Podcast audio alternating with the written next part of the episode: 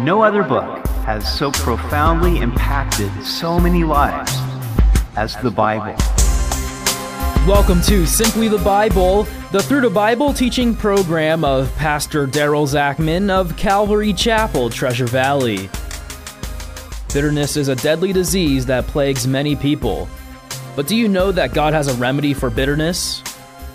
We hope you'll join us as Pastor Daryl continues in Exodus chapter 15 on Simply the Bible. God had performed a mighty miracle by parting the Red Sea so that Israel could cross on dry ground.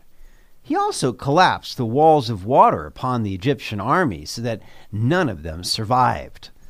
Moses wrote a song about this remarkable event to teach to the children of Israel. We pick it up in Exodus 15, verse 20. Then Miriam, the prophetess, the sister of Aaron, took the timbrel in her hand, and all the women went out after her with timbrels and with dances. And Miriam answered them, Sing to the Lord, for he has triumphed gloriously. The horse and its rider he has thrown into the sea. Worship is a family affair. Moses wrote the song of God's triumph over the Egyptians, and Miriam joined in with tambourines and dancing. The children of Israel are exuberant people who are passionate in their worship. David, the man after God's own heart, danced mightily before the Lord. Other women joined in the celebration, and Miriam echoed the words of Moses' song Sing to the Lord, for he has triumphed gloriously. The horse and its rider he has thrown into the sea. This was a time of joyful exuberance and praise to Yahweh for all that he had done. Verse 22 So Moses brought Israel from the Red Sea. Then they went out into the wilderness of Shur. And they went three days in the wilderness and found no water. Now, when they came to Marah, they could not drink the waters of Marah, for they were bitter. Therefore, the name of it was called Marah. And the people complained against Moses, saying, What shall we drink? Three days is about the limit that a person can go without water. Now, they no doubt carried water with them, but that would have been used up rather quickly in the desert. And after three days, they finally spotted Marah, where there was water, and a great sense of relief went through the entire camp. Just a little bit farther, we can make it, and then we can drink to our heart's content, they reasoned.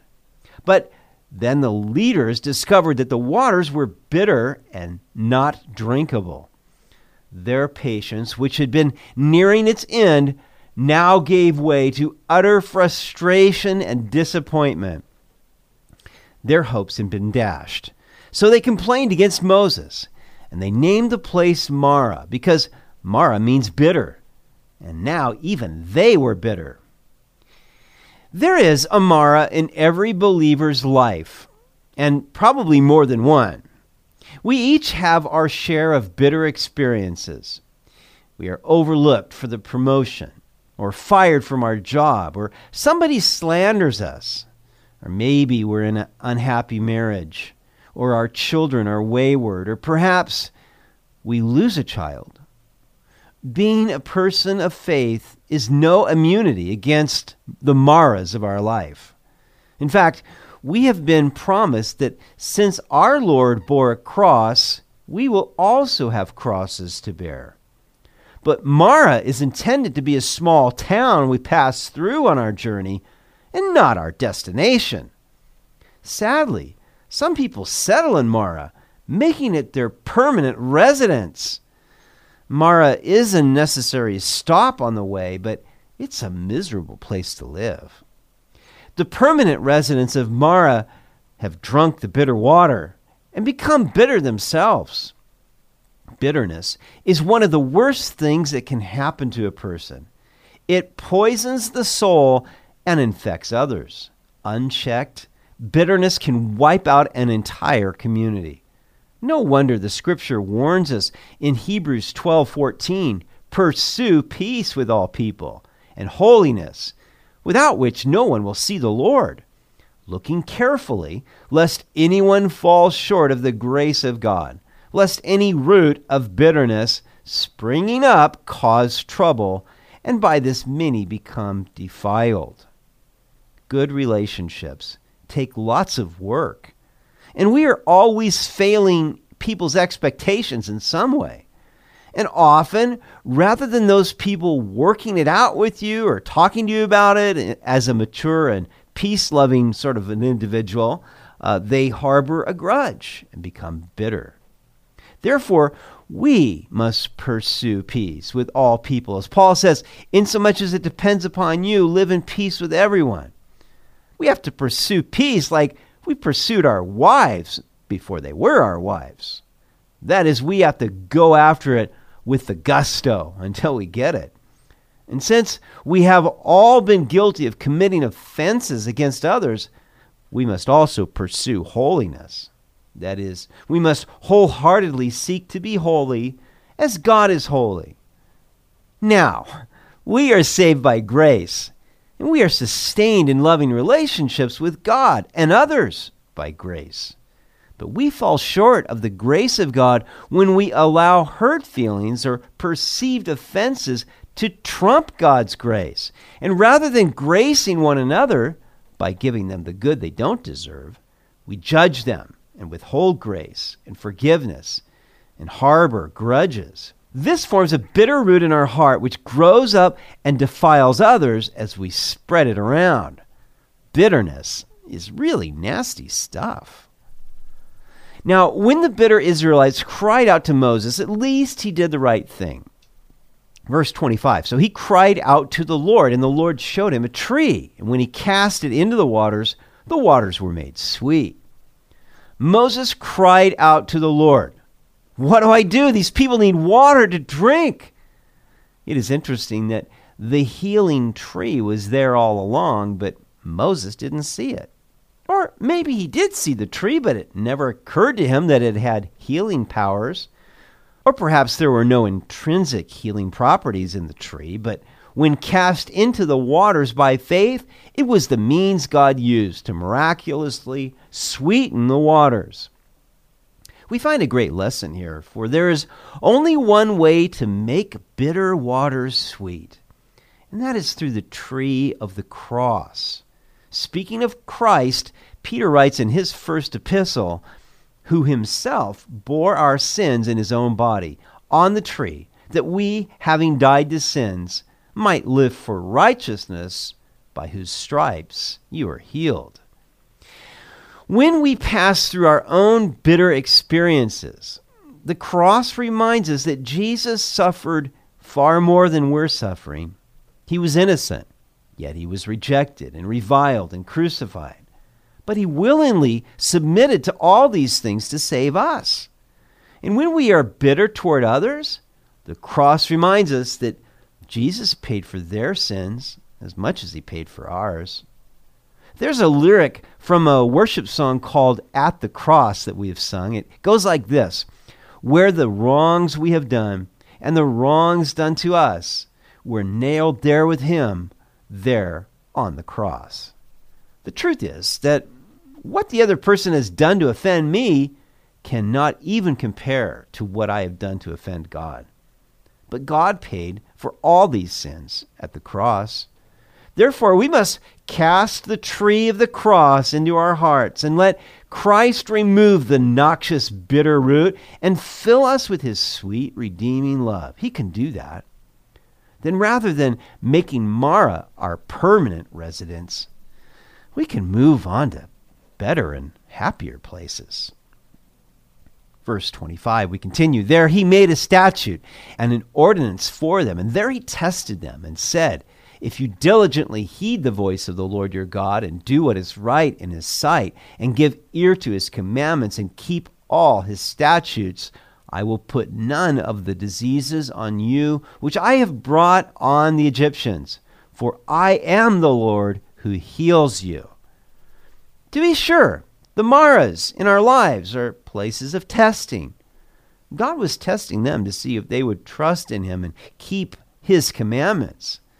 But these Mara times are also divine opportunities. It's been said that our disappointments are God's appointments. Therefore, it was in Mara that God made them a promise that if they would keep his commandments, then he would keep off of them all the diseases of Egypt. Wow, what a promise! And God even revealed to them a new name. He is Yahweh, Rapha, the Lord who heals you. There is a book called None of These Diseases by Dr. McMillen and Dr. Stern, which talks about this verse.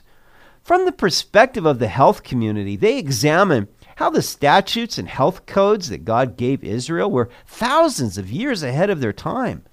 Medical science has since proven that keeping these laws and dietary restrictions lowers your risk for contracting many kinds of diseases. Amazing. God knew what he was talking about. Once again, we look to the cross, for we are told in Isaiah 53 concerning Christ that by his stripes we are healed. Now, I don't presume to understand why God heals some people miraculously and not others. But I do believe in the scripture, and I do believe that Christ miraculously healed people while he was on earth. And I do believe that he is the same yesterday, today, and forever, meaning that he can and still does heal people. According to Psalm 103, God forgives all our iniquities and heals all our diseases. The same work of Christ on the cross forgives sin and heals disease. Therefore, I believe that God does heal people spiritually, mentally, emotionally, and physically. While He may not do it in the way or time that we want, as His dearly loved children, we have every right to ask God for healing. Sadly, when we need healing, the Lord is often the last one we go to. Maybe if we went to Him first with faith in His mighty power and benevolent love, then we would experience His healing more often verse 27. Then they came to Elim, where there were 12 wells of water and 70 palm trees. So they camped there by the waters. Now, Elim means palms. This was a desert oasis. It is true that God leads us to Mara, but He also leads us to Elim. My wife and I have found that vacations and weekend getaways are essential for our marriage and for the health of our bodies. And it makes us better fit for ministry. As we travel on our journey, God leads us to invigorating wells of water and 70 palm trees. I'm thinking of In N Out Burger right now. He gives us an oasis in the desert for our rest, refreshment, and revival. Yes, for us, Elim, like Mara, is a place to visit, but unfortunately, it's not a destination. At least, not for me. One day we will come to our permanent Elim, the paradise of God, and then we can stay a while. You've been listening to Simply the Bible, the Through the Bible teaching program of Pastor Daryl Zachman of Calvary Chapel, Treasure Valley. For more information about our church, please visit our website at calvarytv.org. To listen to other episodes, go to 941thevoice.com or check out our iTunes podcast. Tomorrow, we'll see the amazing way God feeds such a great multitude in the middle of the desert. We hope you'll join us as we continue in the book of Exodus on Simply the Bible.